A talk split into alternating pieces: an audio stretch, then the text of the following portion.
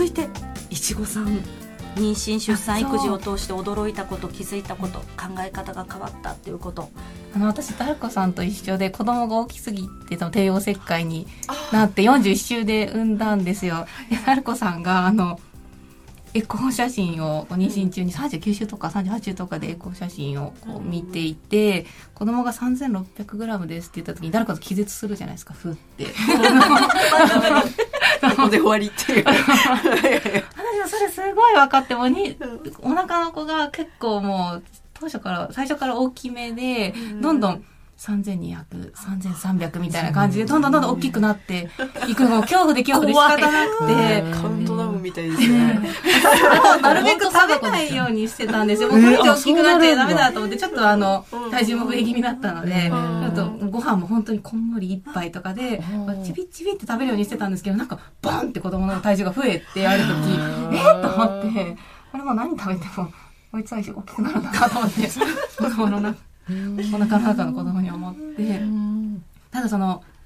本当に私、妊娠中のエコーの時とかテンションめちゃくちゃ低くて、何グラムですよ、順調ですよ、みたいな。はい。大きくなって大丈夫かしら。でもやる、埋めない。結構早く出てきて、みたいな感じで。怖いみたいな。あ、そうです、怖い。痛いのが怖い、みたいな。なんか 2600g ぐらいで産んだ友達がなんかあんまり痛くなかったみたいなことを言ってたので、お願い大きくならないでってずっと思って、本当にもうずっとテンション低かったんですけど、そんなのでも言えないじゃないですか、周りにテンション低いこととか、あとお医者さんとかにもこう心配されるんじゃないかみたいな、看護師さんとか助産師さんにもそんなテンション低いとなんかマタニティブルーとかね、言われちゃうかっていろんな変な心配されるんじゃないかって思う。そこまでじゃないんですけど、まあ、やだなみたいな感じでちょっと言ったんですけど、それも言えないことはダルコさんが書いてくれたって思って、すごいって思ったんですよね。長いですよね。そうですよね。ダルコさんもやっぱり同じ気持ちで、もうダメだって思って、もう無理だって思いながら産院に行って、無理だって思いながら帰ってくるみたいな。もうダメだって。すっきりしないまま、子宮からフォアアップしてポンって出てくればいいのにって。本当ですよね。いろいろ技術は進んでるはずなんですけどね。ここだけ原始的だなって思う。なんか先生、でっけっていうのが、やめろってやめろというな。本当言うなです。予定日に向けてこう走って、そのまま予定日を過ぎて、走り続ける漫画があった。あれもう一人ですごい笑って、やばい。走り続けてるものだと思って。泣きながら笑ってましたね。もう嘘だって。それ書くことでまたダルコさんもちょっとこう落ち着いたりとかっていうこともあったりするんですか？なんというもうフォロワーさんとかとコミュニケーション取ってるような気持ちで書いてるとこもあって、聞いてもう生まれませんでした私41週ですみたいな、受けるみたいな妊婦が終わりませんっていう話がすごい、もうずっと妊婦ですと思って、死ぬまで妊婦なんだそれ一生続く気がしますね。スイカさんはどうでしょうか？私は生活のリズムがお仕事とは違うっていうやつで、もうダルコさんなんかもういーって顔とか引っ張りながら、坊やが寝たよくでもなんだこの毎日って、なんだっつってやってる時があって、なんだろう、なんかゴールの見えない持久走みたいって言って、で、その仕事で、与えられた達成が欲しいって。でもそんな言うほどの達成感だったかな、みたいなのって、でも最終的に無になって、まあなんか、もうどうでもいいやみたいな書いてあるのがあって、もう本当これと思って、なんかいろいろ葛藤するんですよね。こう毎日私何にもしてないとかって思って、でなんか育休中になんか一皮むけてスキルを得た人とか言って、得られないよと思って、もう大体がボロ雑巾みたいなスタートなのに、普通に戻るだけで精一杯じゃないですか。それをなんかさらにスキルアップと思って。それをなんか普通にダルコさんなんかもウィーってやってた、こう顔を伸ばしてわかると思ってうんね、でもなんか生きてるし目の前の人可愛いしっていうのと、うん、そうあともうそれにとなんかちょっと近いんですけど、うん、子供産んだらなんか変わるかなと思ったら、うん、もう子供産んだら人生終わっちゃうかなみたいな気持ちあったけど、うん、実際変わんなかったみたいな、うん、でその間にこうやっぱボンバイエとか入ったりするんですけどなんかそうなんですよ自分がどれだけ人生について考えようと思っても実際は落ちる勝手に生きていくっていうかすごいエネルギーに引っ張られる感じっていうか、きっと共感の声ってたくさん届いてると思うんですけど、ダルコさんの中で、あ、これ共感につながるかなとか、これ励ましになるかなとかって、そういった気持ちで書かれたりってことあるんですか？全然またもうそれとは別のなさそうなイメージです。私が結構子供を産むの怖い怖いでずるずる産むのを遅らせてた人間なので、うんうんまあ、そんなに子供を産んだとて自分を見失ったりとかなんかそういうことはないよっていうのは伝えたいなっていう気持ちはあれどもまあ、そこがうっすらあるくらいで本当に毎日淡々書いてるだけでそうですね、うん、なんかちょっとためらって恐怖してる人は大丈夫ですよってこう肩叩くような気持ちはちょっとあります、すごいですね。だからなんかあとうん、お母さんになる人とか、まあ、お父さんとかでもですけど、親になる人だけじゃなくて、産まない人とか、まあいろいろな理由があって産めない人とかにも結構なんかすごい力がつけるんじゃないかなって私は夫とディスカッションしてたんですけど、親になったからって言ってスペシャルになるわけでもない、なんかあなたが価値が突然つくわけじゃない、でもなんか、まあ、それはそれで楽しいよみたいな感じって、産まないと幸せになれないのみたいな感じがないじゃないですか、もう産んだら産んだで楽しいんだって、産まなかったらこの恐怖はないんだみたいな、なんかそのなんだろうこう誰にもちゃんと優しいというか人は人感っていうんですかね、なんかすごいそれがいいなってすごい思ってました。単純にダルコさんが楽しそうに生きてるのが、そうですね、子供がいるから楽しいっていうよりダルコさんがすごくなんかダルコさんが楽しいから幸せっていう感じ、まあ、毎日淡々と生きてますっていう、子供を産んでも回ってる感がまあそうですね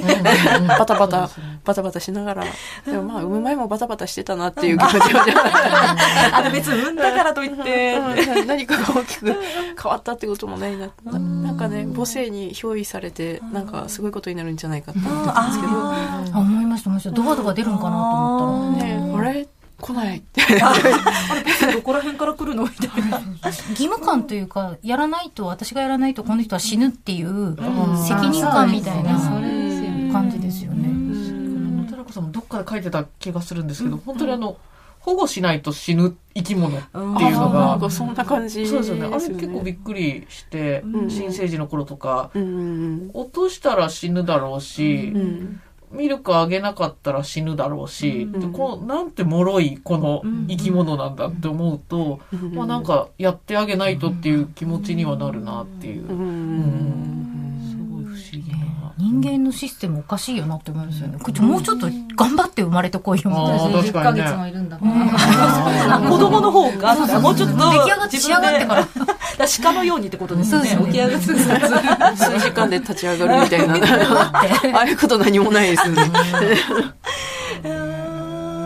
でも可愛がられるためにそうなったみたいな話もありますよね。なんかね、面倒見られるように生まれてきたみたいな。であと可愛がられるように丸みを帯びているとか、可愛がられるような香りを出しているとか、なんかいろいろ言われてますよね。匂いはいい匂いします。赤ちゃんの匂いってよくね言いますけどね。ぶりっ子って赤ちゃんの行動をそのままやってんだなってすごい思ったなって、可愛いでしょってこの手をこの顎の下とかにちょっと手を握ってこうやったりします。はいはいはい。口元にこう当てるとか、あとなんだっけな、なんかいっぱいあったんだよね。これ全部ぶりっ子の行動って赤ちゃん由来だなって思った。そっか、だから人に本能的に可愛いと思わせるような上目遣いですね。ちっちゃいから上目遣いするとか、そうですよね。無邪気さみたいな。可愛い。いや、でもなんかね、やっぱり子育てで忙しくて大変っていう時に、うん、あちょっと今イラッとするっていう時はダルコさんどうやってされてるんですか、うん、そんな時ないですか？いや結構あるんですけど、うん、そのイラッとする時が、うん子供が原因というよりは、なんか自分の余裕のなさが原因だなって。でも本当そうだな、本当そう。そうなんですよね。そうですよね。なんでまあ、はい、大丈夫な時もありますもんね。同じ状況で、うん、あ、はいはいこぼしちゃったのねとか、うんちしちゃったのねって言える時もあれば、うん、なんでよっていうのって、確かに大人のこの気持ちの持ちようってことですね。なんか、そうなんですよね。これは私のせいかって思ってこう、一日のタスクをごっそり減らしてみたりとか、ちょっとまだ試行錯誤してる途中ではあるんですけど、あってなっちゃった時は一回別室に避難して、まあその間もこうドアをドンドンっておい出てこー何を逃げてるんだうるさいみたいななんかそういう時はありますけど、まあ。ちょっと睡眠長めにとったら大丈夫だったりとか、ちょっと、ね、寝不足ですよね、うん、寝不足だったり自分の時間がなさすぎたり、まあ、徹夜で映画見たりする日もあればいろんな方法で、うん、どうにかガス抜きというか、うん、いやでもお三方どうですか？ダルコさんにこれは聞いておきたいっていうのを一日どういつ漫画を描いて、まめにねアップされてらっしゃいますもんね。あまたリアルタイムみたいなとこが多いからいつ描いてらっしゃって、確かにしかもお仕事もされててってことですよね。あそうですよね。あそうですね。ちょっと教えてもらっていいですか、スケジュール？まあ子供と接してる時に、あこれは今描いておかないといずれやらなくなるっていうことをまあメモだけでやっとしといて一、はい、日過ごして子供を寝かしつけて、うんまあ、9時くらいですかね一回寝落ちして、うん、12時くらいに一回起きてうわーって起きてゾンビみたいに起きてまあ2時くらいまでなんかわーって書き散らして一応予約投稿を朝投稿するぞって予約投稿するじゃないですか。で朝起きてあ違ったかもしんないって思って夜書いてるしまた夜あ昨日あんなに豆き散らしかけどそんな大した話ではないかもしれないなんか違っ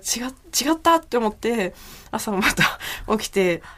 うんまあ、ちょっと修正入れたり、まあ、その間に保育園に連れてったり、なんか仕事が始まったりして、まあそうですね、11時更新なんですけど、うん、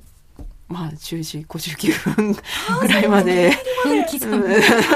まあなんか社長がなんか打ち合わせで話してるのを横目にねってこう直してたりとか、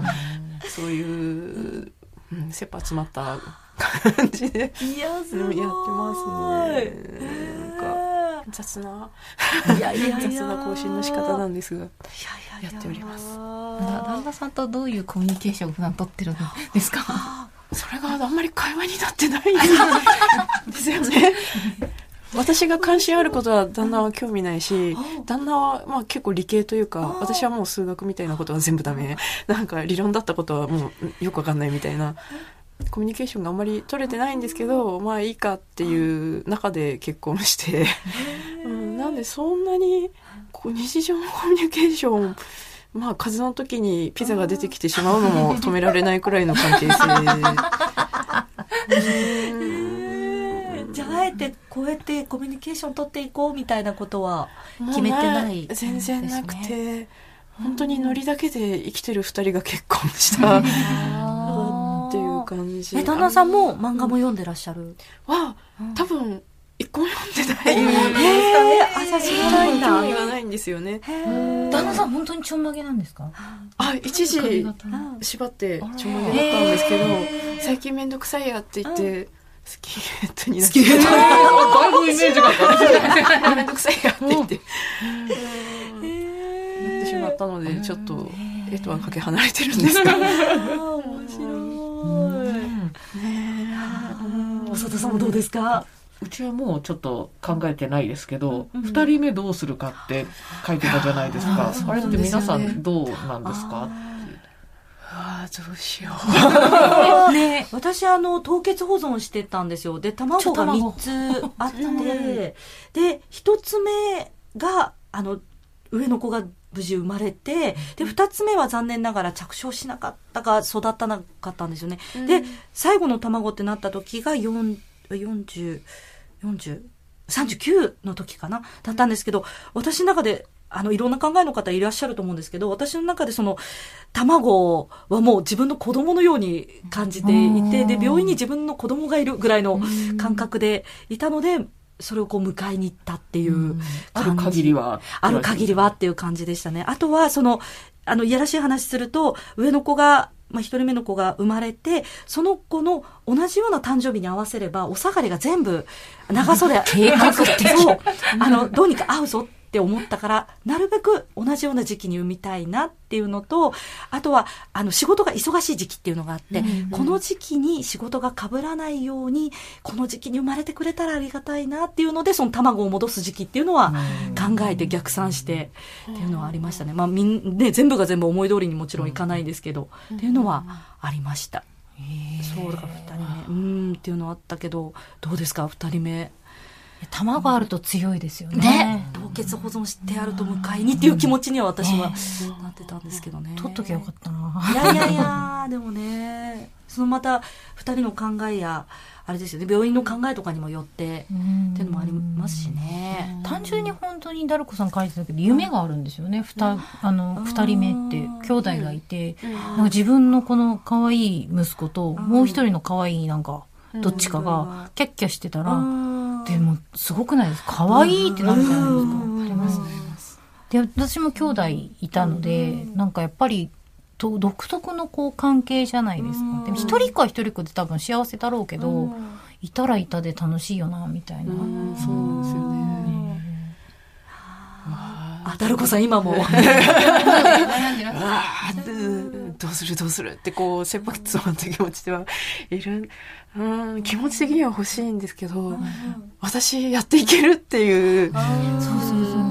ですよね。道行く兄弟児を連れたお母さんお父さんとかも尊敬しますもんね。そうなんですよ。素晴らしいと思って。どうしてんのと思って。燃え尽きた人いるじゃないですか。ボロボロの。もうこっち来てとか言って。こうやってないっていう。3人同時に全然違う方向にパーッと走り出すお子さんたちいたりすると、全然知らない他人の私ですけど、一人追っかけに行ったり。待ってみたいな。お母さんあっちいいみたいな。いちごさんどうですか？私も産む前は絶対一人って決めてたので、こう最終的に帝王切開になった時も別にそんなにこれ1回だけだったらこの痛みもきっと耐えられるだろうっていう感じで帝王切開受け入れたんですけど、やっぱり本当に子供が可愛すぎて誰が欲しくなってきちゃいましたね。ただ風邪ひいた時とか、子供と自分が風邪ひいた時、夫が風邪ひいた時に2人いたら2倍大変になるのか、2倍じゃないなみたいな、3倍4倍だなって思うとちょっと躊躇はするんですけど、そうですね、なんかやっぱり夫の仕事が結構融通が利く仕事なので、2人目産むとしても1年育休は取りたいと思ってるよみたいなことを言っているので、そうするその言葉があるとやっぱり産もうかなっていうふうに思いますね。で実家も結構サポートというかそんなに遠くないので、ただそれがなかったら産もうとは思わないですね。育児していてあとプラスアルファもう一人ベビーシッターさんでも一時保育でも実家の母でも誰かもう一人、大人の力が、そうです、大人の力があればあるほど選択肢って増えるなというか、あんまりそう私産後辛いって思うことがそんなになくて、結構そうよく寝る子だったんですよ。ミルクあげとけば5時間ぐらい寝て、でみんなでこう起こしたぐらい起きてみたいな、次はミルクだよみたいな、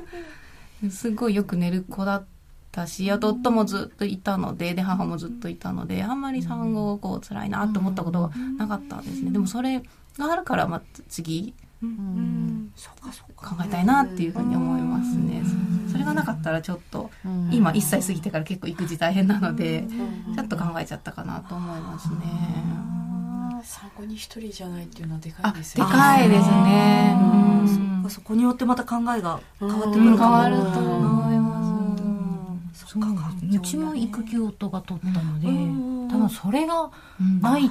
くて2人目はもう考えられないですね。ね、本当にいろんな考えあると思うんですけど、私の姉3人子供いるんですけど、うん、私産後姉の家に転がり込んでちょっと面倒を見てもらった時あって、うん、そしたら姉が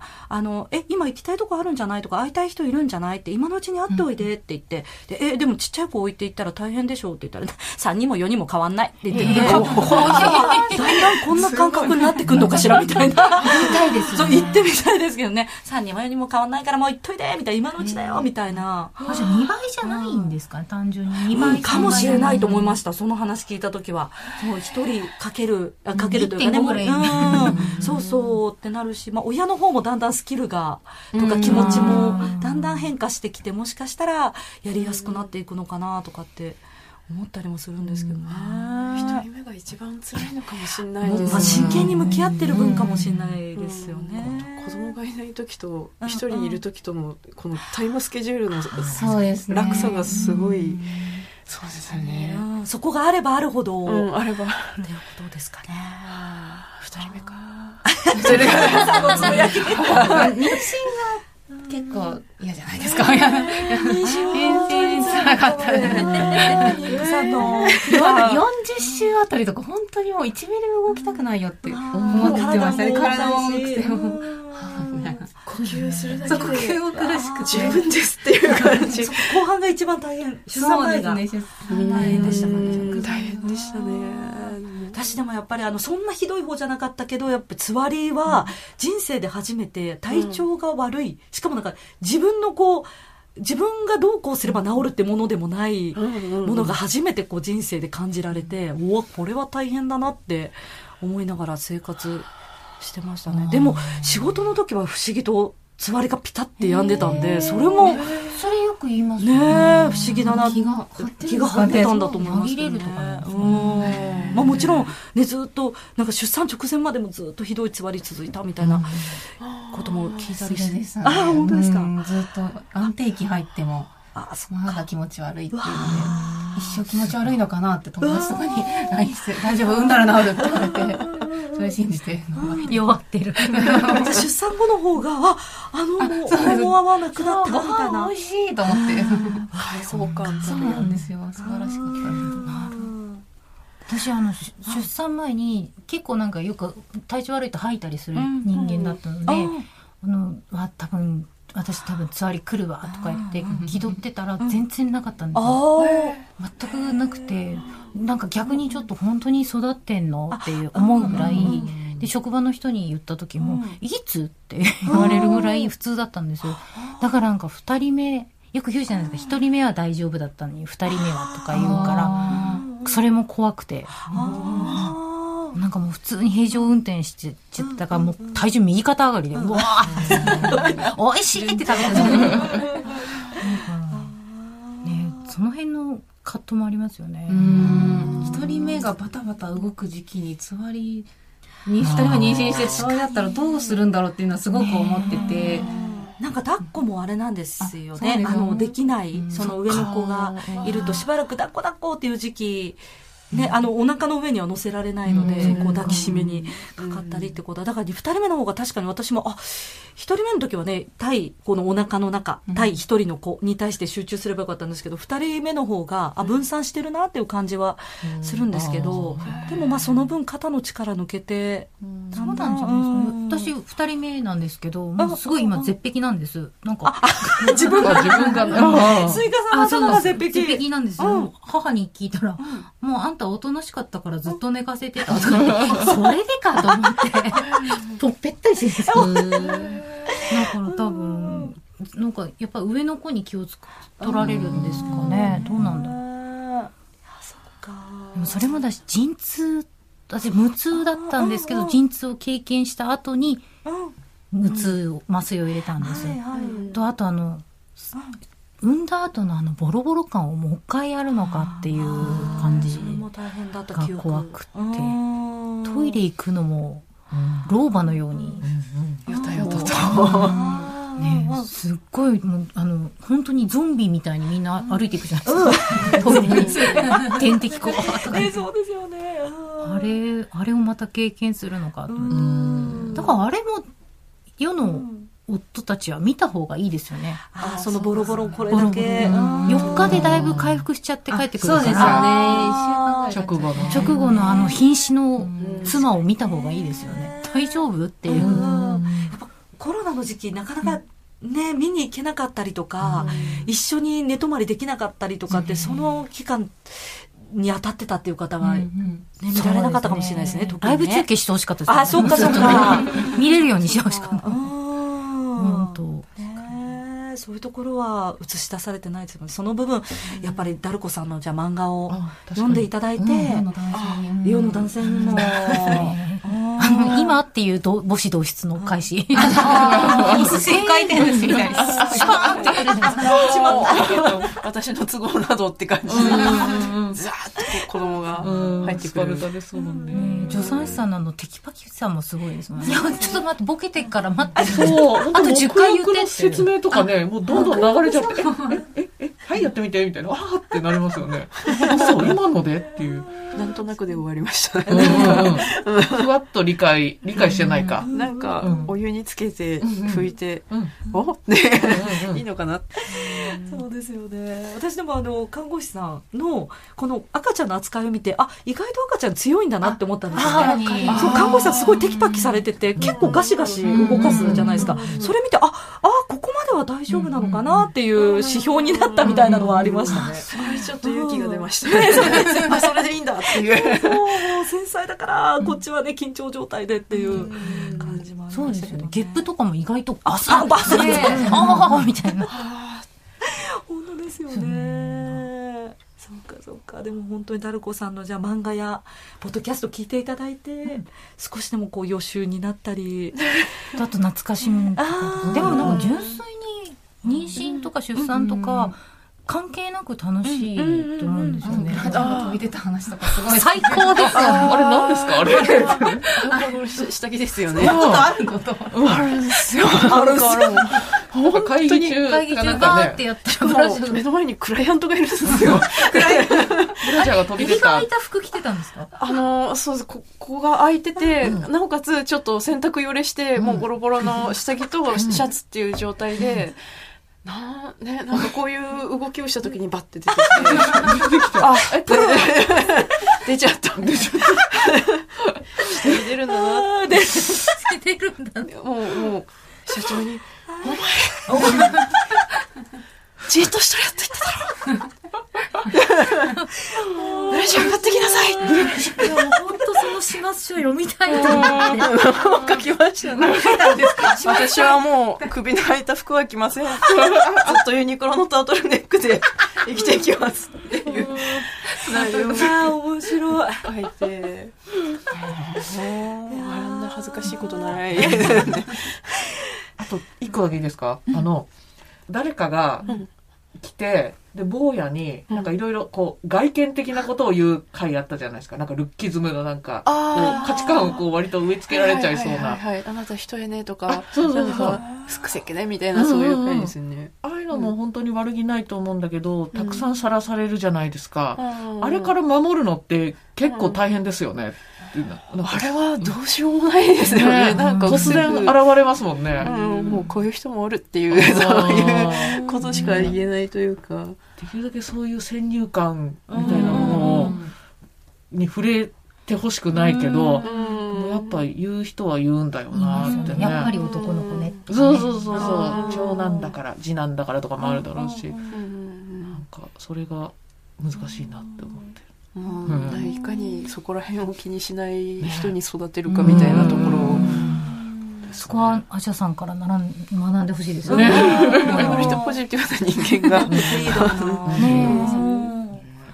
でもそういう漫画の中でまたハッとさせられることもあるってことですよね。社会問題っぽいこととかも書いてされてるので、でも多分自覚してじゃないですよね。多分スッとこう言ってくれてるから重くないんですよね。すぐ暗くなっちゃうじゃないですか。ないんですよね。そんなに詳しくいろいろ調べてるわけではないんですけど、これがいけないんだろうなっていう、そう思ったのも一応記録として、後々見返したらやっぱこれは違ったとか、なんか発見があるかもしれないと思って書き残してるところがあって。なるほど。じゃあ本当にご自身のこう日記代わりにもなっている。あ、なんか私が気になったことは、うん、どっかの誰かもまた気になっているであろうっていう気持ちもあり、好き勝手自由に書かせてもらってる、ね、うん、それがたくさんの方に頑張っていきます。本当大げさじゃなくて結構生きがいみたいなのからね、毎日繰り返してることってないかもしれないんです。継続できてるのそのぐらいですもんね。本当にまたコツコツとここでエネルギーを得たので、帰ってまたコツコツ書こうと思います。ありがとうございました。ベビーのいる生活、迷える子育て応援ポッドキャスト。番組では座談会に参加してくださる子育て中の皆さんをいつでも募集中です。またこんな悩みがあるのでいろんな人の経験談を聞きたいというテーマも募集しています。番組インスタグラムの DM またはメールアドレスbebimayo@tbs.co.jp bebimayo ローマ字でbebimayo@tbs.co.jp へお願いします。そして今回取り上げたテーマについてあなたの経験談を SNS に投稿していただけると嬉しいです。その際はハッシュタグカタカナでベビマヨをつけてください。